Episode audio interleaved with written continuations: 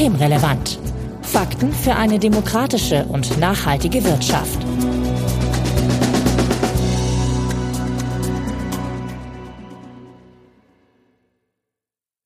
Heute ist Donnerstag, der 22. Februar 2024. Willkommen zur 180. Ausgabe von Systemrelevant. Bettina Kohlrausch, ich grüße dich. Hallo. Bettina, du bist Direktorin des WSI, dem Wirtschafts- und Sozialwissenschaftlichen Institut der Hans-Böckler-Stiftung und stellst dich heute für einen Test zur Verfügung, in dem du mit dem Handy aus der Bahn-Lounge ja. mit uns einen Podcast aufnimmst und wir mal gucken, wie am Ende dann die Qualität so ist und ob wir das in Zukunft öfter machen.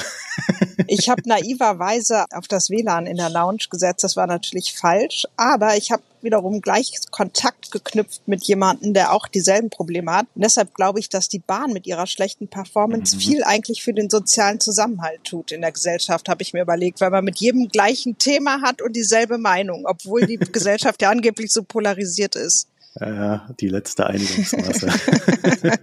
und Eileen Peters, hallo, ich grüße dich. Hallo. Du bist wissenschaftliche Referentin an der Hans-Böckler-Stiftung im Projekt Covid-19 und Arbeitsmarktentwicklungen in Bezug auf Geschlechterungleichheiten und ich werde die Abkürzung nicht verwenden. Ich kann sie nicht aussprechen. Im BSI das Ganze. Und an euch vorweg wie immer der Hinweis, dass, wenn ihr uns erreichen möchtet, könnt ihr beispielsweise auf ex, dem ehemaligen Twitter antickern, böckler-de ist das Ganze oder per E-Mail an systemrelevant.böckler.de. Also Hinweise, Korrekturen, Anregungen, Unmut und sonstiges bitte einfach einsenden und wir freuen uns, wenn ihr uns in einem Podcatcher eurer Wahl abonniert. Mein Name ist Marco Herak und wir wollen uns heute mit dem Equal Care Day und dem Frauentag befassen. Also, naja, nicht wirklich direkt, aber anlässlich dieser beiden Tage, die nicht weit auseinander liegen, habt ihr euch beim BSI mit Sorgearbeit und ihrer Verteilung befasst, also passend zum Equal Care Day in dem Fall vor allen Dingen. Und dazu muss man wissen, dass dieser Equal Care Day nur alle vier Jahre stattfindet, am 29. Februar im Schaltjahr also, das dann auch nur alle vier Jahre stattfindet. Und wie das Leben immer so spielt, gibt es bei der Sorgearbeit dann zufälligerweise auch die 4 zu 1 Regel. Also Männer brauchen vier Jahre, um das Gleiche zu leisten, was Frauen in einem Jahr runterreißen. Es gibt aber gute Nachrichten, denn Frauen und Männer stimmen weitgehend darin überein, dass es in einer Partnerschaft Erwerbstätigkeit und Kinderbetreuung nicht nur geben sollte, sondern sie auch gleich berechtigt aufgeteilt werden sollte. Und in dem Sinne ist doch jetzt auch alles besser geworden in eurer neuen Betrachtung der Lage, oder? Das ist bisschen kompliziert. Also ich würde jetzt erstmal aus wissenschaftlicher Sicht sagen, nein, besser geworden ist es nicht wirklich, weil wir immer noch sehen, dass der überwiegende Teil der Sorgearbeit von Frauen gemacht wird. Und zwar deutlich überwiegende Teil. Mhm. Der Frauen. Also die Mütter sagen, also knapp 70 Prozent der Mütter sagen, sie machen den überwiegenden Teil. Interessant ist, dass die Väter das deutlich anders sehen. Also die Väter sagen zwar auch, die Frauen machen äh, also am häufigsten den überwiegenden Teil der Sorgearbeit, aber gleichzeitig ist die Frage bei den Anteilen liegen die Frauen. Ich habe gerade äh, Eileen, hilf mir mit der Zahl, wenn du die gerade präsent hast. 54 Prozent, genau. Also 54 Prozent der Väter geben an, dass die Mutter hauptverantwortlich genau. für die Kinderbetreuung ist. Und also bei den Müttern sind es deutlich mehr, die die das so sehen ne, für die, dass sie für die Kinderbetreuung zuständig sind. Das heißt, da gehen die Einschätzungen deutlich auseinander. Interessant auch, also ebenso auseinander bei der Frage, ob es eine faire Verteilung der, also eine gleichberechtigte Verteilung der Kinderbetreuung gibt. Auch da sind die Väter deutlich häufiger der Ansicht, dass es die gibt, deutlich häufiger als Frauen so dass wir eigentlich zwei Sachen sehen. Die Frauen machen immer noch am meisten und es gab ja so in der Pandemie ganz am Anfang schon, das haben auch viele andere Studien gezeigt, dass tatsächlich so der Anteil auch der Väter, die wirklich den überwiegenden Teil der Betreuung übernommen haben, echt gestiegen ist. Und das war aber ein kurzes Aufflackern und hat sich nicht verstetigt. Das ist so das eine, was wir sehen. Und das andere, was wir sehen, ist, dass offensichtlich schlechte Stimmung herrscht, sage ich mal, in vielen Paarbeziehungen bezüglich der Verteilung der Kinderbetreuung oder zumindest sehr, sehr unterschiedliche Auffassungen darüber, ob das jetzt fair verteilt ist und wer den überwiegenden Teil macht. Und das ist was interessanterweise, was wir so seit ungefähr einem Jahr beobachten. Ne? Also, dass das so auseinandergeht oder seit anderthalb Jahren. Also, das hat sich eher so im, im Nachgang der Pandemie scheint da irgendwie Uneinigkeit verstärkt zu herrschen in deutschen heterosexuellen Paarbeziehung. Ja, Eileen, ich habe da vor langer, langer Zeit mal eine Studie gelesen, die kam aus den USA und die beschäftigte sich äh, mit der Verteilung im Haushalt. Und nebst der interessanten Beobachtung, dass Männer sich hauptsächlich um den Keller kümmern, hatte die ein so ein Ding, was mir dann immer wieder aufgefallen ist. Und zwar, wenn ein Mann ein Drittel tut, glaubt er, er tut die Mehrheit. Ja. Ja. So aufsetzend auf dem, was Bettina gerade gesagt hat. Wir haben äh, dieses Phänomen zum Beispiel auch in Aufsichtsräten. Wenn der Aufsichtsrat zu einem Drittel mit Frauen besetzt ist, dann glauben die Männer, die Frauen sind in der Mehrheit. Und es ließen sich auch noch weitere Beispiele finden. Also ich vermute mal, dass dort schon die Antwort auf die Frage zu finden ist, warum Männer plötzlich glauben, so viel zu tun. Genau, also das ist auch, was wir jetzt explizit in den Daten können wir natürlich erstmal nur sehen, wie es eingeschätzt wird, wie es wirklich zu Hause abläuft. Also ob es tatsächlich dann in diesen Paarhaushalten bei den Vätern so ist, dass sie die Hälfte übernehmen, das wissen wir natürlich nicht. Aber es kann eben auf der einen Seite damit zusammenhängen, dass eben in den letzten anderthalb Jahren auch viele Personen wieder zurück in den Betrieb gegangen sind. Also die, das Homeoffice jetzt nicht mehr fünf Tage die Woche eben wie in den Hochphasen der Pandemie zu Hause stattfindet, wo natürlich die Sorgearbeit und Kinderbetreuung total sichtbar war und es auch mehr Möglichkeiten gab, dass Väter sich da mehr engagieren. Und auf der anderen Seite kann es ja schon sein, dass sie mehr machen als vor der Pandemie und deswegen einschätzen, es ist jetzt fairer verteilt oder gleich verteilt, aber es tatsächlich vielleicht nicht bei 50-50 liegt. Müssten wir in Zukunft nochmal genauer reingehen und schauen, welche Mechanismen dann da wirklich hinterstecken. Aber wenn man sich so Zeitbudgeterhebung anguckt, die ja viel elaborierter und genauer nochmal messen, wie viel Zeit da rein investiert, das können wir natürlich so retrospektiv dann letztlich nicht oder von so einer Draufsicht auf die generelle Verteilung der Kinderbetreuung, dann bestätigt sich da ja schon auch, dass tatsächlich meistens die Frauen den überwiegenden Teil machen. Und was ich halt ganz interessant ist, wir haben ja auch so nach Mental Load gefragt, also eher so die Frage der Organisation von Sorgearbeit, ne? also so Klassiker, wann ist die nächste Vorsorgeuntersuchung, wann muss das Kind zum nächsten Kindergeburtstag, was wünscht sich das Kind, das einlädt, Koordinierung, wer fährt die Kinder hin, wer holt sie ab, all diesen Kram da geht es ja noch weiter auseinander. Da sagen 35 Prozent der Frauen, dass das ungefähr gleich verteilt ist und 66 Prozent der Männer. Und ich glaube, da ist es halt auch noch mal verstärkt, dass das halt so unsichtbar ist, dass denen wahrscheinlich gar nicht klar ist, was Frauen da eigentlich machen. Und da haben wir auch noch mal gefragt, wie sehr sich die belastet fühlen durch diese Art von Arbeit. Und da sieht man dass die Frauen sich viel, viel belasteter fühlen als die Männer, was zum Beispiel dafür spricht, dass sie tatsächlich mehr machen mehr Mental Load zu tragen haben und dass sie mit ihrer Einschätzung wahrscheinlich auch ein bisschen näher an der Realität dran sind, weil man kann natürlich auch nur einschätzen, ob was fair verteilt ist, wenn man ungefähre Vorstellungen davon hat, welches Volumen diese Arbeit überhaupt hat. Und das ist vielleicht bei Kinderbetreuung und vor allen Dingen auch beim Mental Load gar nicht immer der Fall. Ja, also du meinst, dass dann quasi als Sorgearbeit wahrgenommen wird, wenn man sich jetzt unmittelbar mit dem Kind beschäftigt und das drumherum dann eher so nicht mehr. Genau, genau, wenn man halt irgendwie, keine Ahnung, mal zwei Stunden am Samstag auf den Bolzplatz geht oder so, aber dass Kinder zum Beispiel auch regelmäßig Essen brauchen, was eingekauft, vorbereitet, zubereitet, hingeräumt, weggeräumt werden muss. All diese Dinge kosten natürlich auch Zeit, Nerven und auch sozusagen organisatorische Arbeit drumherum. Gut, also im Fazit kommen wir dann quasi schon dann doch zu dem, was du als erstes gesagt hast. Es ist im Grunde nicht besser geworden. Ne? Wäre meine Einschätzung.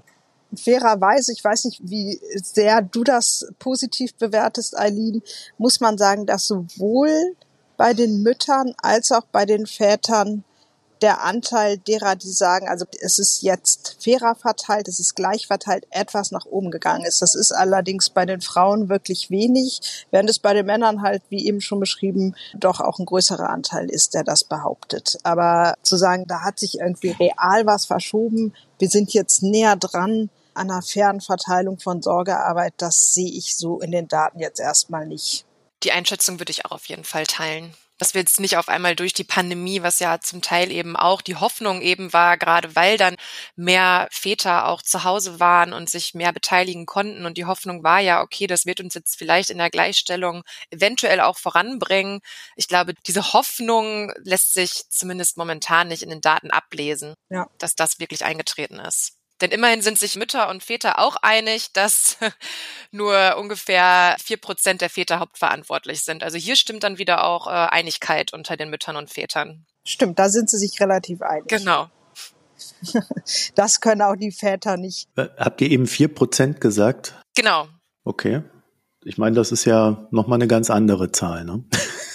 also, ja. Genau, also das ist hauptverantwortlich dann für die Kinderbetreuung. Also genau. was ja mehr als 50, 60 Prozent bedeuten würde, ne? Also von der Gesamtzeit. Genau, dass die mehr als die Hälfte machen, die Hauptverantwortung. Also da kann man eigentlich schon sagen, das kommt so gut wie gar nicht vor. Absolut exotisches Phänomen ich frage mich halt, warum sich da nichts tut, weil im Grunde reden wir da, ich weiß nicht wie viele Jahre schon drüber. Also meine Generation ist ja äh, angeblich ganz aufgeklärt geworden und macht alles besser, aber ähm, also die Zahlen sprechen eigentlich, eigentlich grundsätzlich dagegen. Ne? Die Zahlen sprechen vielleicht grundsätzlich dagegen, aber was wir ja zumindest aussehen, wir haben in jetzt in der zwölften Welle der WSI-Erwerbspersonenbefragung auch die Beschäftigten dazu gefragt, wie ihre Einstellung zu den Rollenverteilungen von Männern und Frauen ist. Und da sehen wir zumindest, dass sie sich in der Theorie, das hatten wir auch schon angesprochen, eigentlich recht einig sind. Also 90 Prozent der Personen stimmen eben dem Ideal zu, dass die Erwerbsarbeit und die Kinderbetreuung gleichberechtigt aufgeteilt sein sollte. Also in der Theorie mögen sie sich da einig sein, aber die Realität sieht anders aus. Und dann ist eben die, warum ist das und was können wir eben an den Rahmenbedingungen ändern, dass sie dann tatsächlich auch ihren Vorstellungen entsprechend die Arbeit aufteilen können. Ist es denn eine Frage der Rahmenbedingungen? Ich glaube, unsere Daten beantworten diese Frage mit einem sowohl als aus, weil bei dieser sehr breiten Befragungen. Also wir haben konkret gefragt, die beste Arbeitsteilung einer Familie ist die, dass beide Partner gleich viel arbeiten und sich gleichermaßen um den Haushalt und die Kinder kümmern. Und da muss man schon sagen, dass die Frauen noch mal ein ganz bisschen mehr zustimmen als die Männer, aber es ist wirklich die ganz, ganz überwiegende Mehrheit, fast 90 Prozent. Wenn man aber mal so ein bisschen nachbohrt, hat man schon auch krasse Einstellungsunterschiede, finde ich. Also zum Beispiel haben wir auch gefragt, auch wenn beide Eltern erwerbstätig sind, ist es besser, wenn die Verantwortung für den Haushalt und die Kinder hauptsächlich bei der Frau liegt.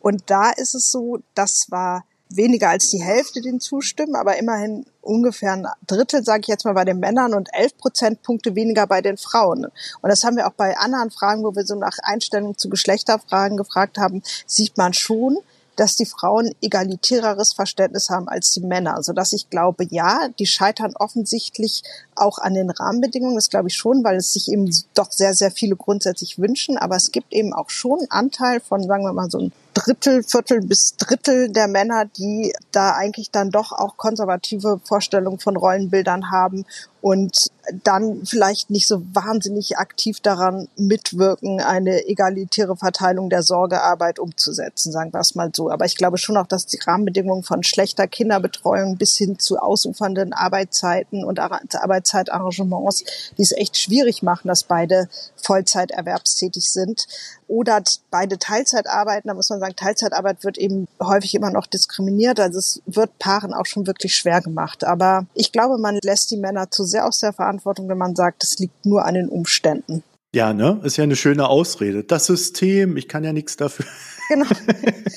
Sobald der Kapitalismus abgeschafft ist, räume ich die Spülmaschine aus.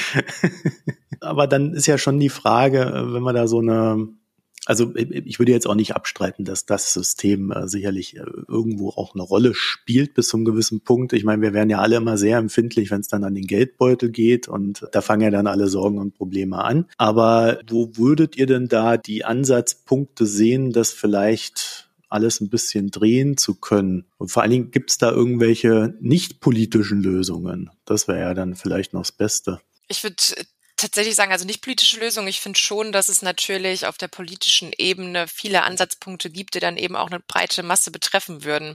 Deswegen würde ich schon eher sagen, dass die politischen Rahmenbedingungen wie eben Kita- und Kindergartenplätze, äh, das Ehegattensplitting etc., also all diese Rahmenbedingungen würde ich schon als sehr wichtig erachten. Ja. Deswegen würde ich jetzt schon sagen, also politische Rahmenbedingungen sind schon ein immenser Block Aber was vielleicht auf der betrieblichen Ebene dann beispielsweise umgesetzt werden könnte, wären ja Dinge, die jetzt auch gerade sehr viel diskutiert werden, dass Vollzeitstellen eben quasi nicht eine 40-Stunden-Woche umfassen, sondern eine 35-Stunden-Woche oder auch die Diskussion eine 32-Stunden-Woche beziehungsweise eine Vier-Tage-Woche. Wenn ich eben nicht mehr so viel Zeit für die Erwerbsarbeit aufbringe, habe ich mehr Zeit und mehr Spielräume, dann eben auch natürlich die Kinderbetreuung die Sorgearbeit auch fairer in Paarbeziehungen zu verteilen. Also das wäre vielleicht was, was auf der betrieblichen Ebene natürlich auch noch umgesetzt werden könnte. Ich hoffe, man versteht mich. Hier läuft gerade so ein Gepäckwagen lang. Ich finde auch, also ich glaube, die Betriebsebene kann da auch auf dieser Kult, also es hat eine kulturelle Dimension. Das haben wir schon gesehen. Ne? Also Vorstellung von Rollenbildern. Und ich glaube, dass Betriebe da schon auch zum Beispiel das machen können, indem sie Väter schlicht ermuntern, Elternzeit zu nehmen, Verantwortung zu übernehmen. Auch gerade da, wo hauptsächlich Männer arbeiten, sich familienfreundlich aufzustellen, also zum Beispiel auch ab einem bestimmten Zeitpunkt keine Meetings mehr zu machen und so weiter und so weiter. Ne? Also man kann ja auch eine Kultur im Betrieb schaffen, die signalisiert, gerade Männern signalisiert, wir freuen uns, wir unterstützen uns, vielleicht sogar wir erwarten von euch, dass ihr euren Anteil an der Sorgearbeit erfüllt. Also das wäre ja schon was, wo man auch jenseits der Rahmenbedingungen, da bin ich absolut bei Aline, dass die Politik vielleicht auch die, natürlich die, die betriebliche Ebene auch in der Verantwortung, die Rahmenbedingungen zu schaffen, aber auch an dieser kulturellen Dimension, da halte ich eigentlich den Betrieb für einen guten Ort, an dem man sowas auch etablieren kann. Genau, also beispielsweise hat eine neue Studie gezeigt, dass wenn beispielsweise gleichstellungspolitische Maßnahmen im Betrieb implementiert sind, also Dinge wie eine freiwillige Frauenquote oder eben auch Mentoring-Programme etc., dass das dann eben quasi auch ein Signal an die Belegschaft sendet, dass eben Frauen gewertschätzt sind und Frauen eben auch auf höhere Führungspositionen eben kommen sollen, weil sie dafür auch geeignet sind. Und tatsächlich sind in diesen Betrieben die Geschlechtereinstellungen auch egalitärer als Ach, Betrieben, die genau diese politischen Maßnahmen eben nicht umsetzen. Das heißt, der Betrieb hat da natürlich schon auch eine ja, sehr große Rolle und kann da eben auch viel bewirken. Ja, vielleicht auch, weil man da Männer dann nicht bestraft, wenn sie aus ihrer Rolle ausscheren, ne? Ja. Aus ihrer bisherigen.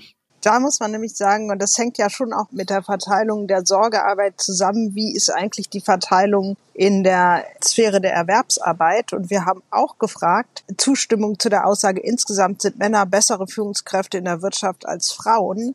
Und da ist eine Diskrepanz von ungefähr 20 Prozentpunkten. Also das sagen Männer wirklich deutlich, deutlich, deutlich häufiger. Ein gutes Drittel der Männer ist dieser Auffassung. Und das finde ich schon ziemlich erschütternd, weil natürlich hängt die Frage, ob man glaubt, dass es gut ist, wenn Frauen auch, ich sag mal, in der öffentlichen Sphäre, in der Sphäre der Erwerbsarbeit nicht nur präsent sind, indem sie eben auch Geld mit dran schaffen, sondern Verantwortung übernehmen, ist sozusagen die Flipside von der Frage, irgendwie, welche Rolle gestehen wir Frauen oder ordnen wir Frauen im Bereich der Familie zu. Wenn man halt der Auffassung ist, ist es gut für uns, wenn Frauen auch irgendwie Verantwortung übernehmen in der Gesellschaft, Macht und Einfluss haben, dann ist man natürlich auch der Auffassung, dafür muss man sie entsprechend entlasten im Bereich der Sorgearbeit. Und wenn man dieser Auffassung nicht ist, dann wird sich da wahrscheinlich auch nicht viel tun. Und das ist schon ein Befund. Also der hat mich überrascht. Ich weiß nicht, wie es dir ging, Eileen in der Deutlichkeit. Genau, in der Deutlichkeit hat mich das auch auf jeden Fall nochmal überrascht, weil man ja eigentlich hätte annehmen können auch, dass der Anteil eventuell ein bisschen geringer ist, weil wir ja schon, auch wenn es langsame Fortschritte sind, aber wir haben ja schon Fortschritte gesehen, dass Frauen mehr auch auf höheren Führungsebenen und gerade auch im mittleren Management mehr vertreten sind. Und dann ist es halt eben erschreckend zu sehen, dass obwohl vielleicht Frauen eben auch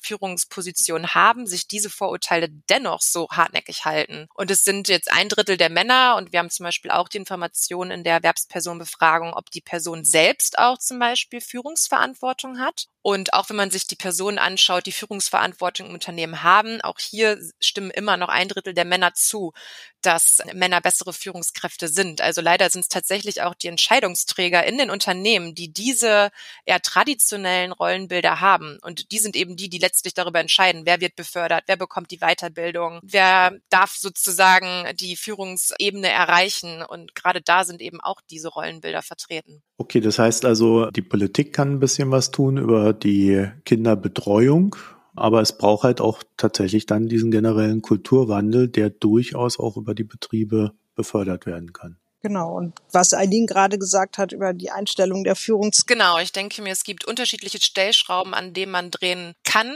Dass es natürlich ein bisschen ernüchternd ist, dass auch die Leute, die sagen, Frauen können nicht so gute Führungskräfte sein, haben wahrscheinlich auch in Bezug auf andere Rollenbilder eher konservative Einstellungen, die dann verantwortlich dafür sind, Familienfreundlichkeit umzusetzen, gerade auch im Hinblick darauf, Männer zu ermutigen, Verantwortung zu übernehmen, kann man da wahrscheinlich auch nicht so viel erwarten. Also da ist tatsächlich auch was, also noch ein Kulturwandel offensichtlich auch bei Führungskräften notwendig. Würde mich jetzt ehrlich gesagt nicht so sehr wundern, wenn das so ist.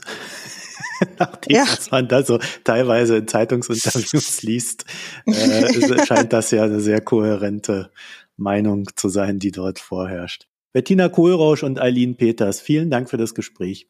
Sehr gerne. Sehr gerne. Ja, wenn ihr dazu noch ein paar Gedanken habt, dann schreibt sie uns zum Beispiel auf X, dem ehemaligen Twitter, da könnt ihr uns antickern unter dem Handle böckler-de oder per E-Mail an systemrelevant.böckler.de. Also Hinweise, Korrekturen, Unmut und Anregungen bitte einfach einsenden. Und wir freuen uns natürlich, wenn ihr uns in einem Podcatcher eurer Wahl abonniert. Vielen Dank fürs Zuhören, euch eine schöne Zeit und bis alsbald mal wieder. Tschüss. Tschüss. Tschüss. Das war Systemrelevant. Fakten für eine demokratische und nachhaltige Wirtschaft.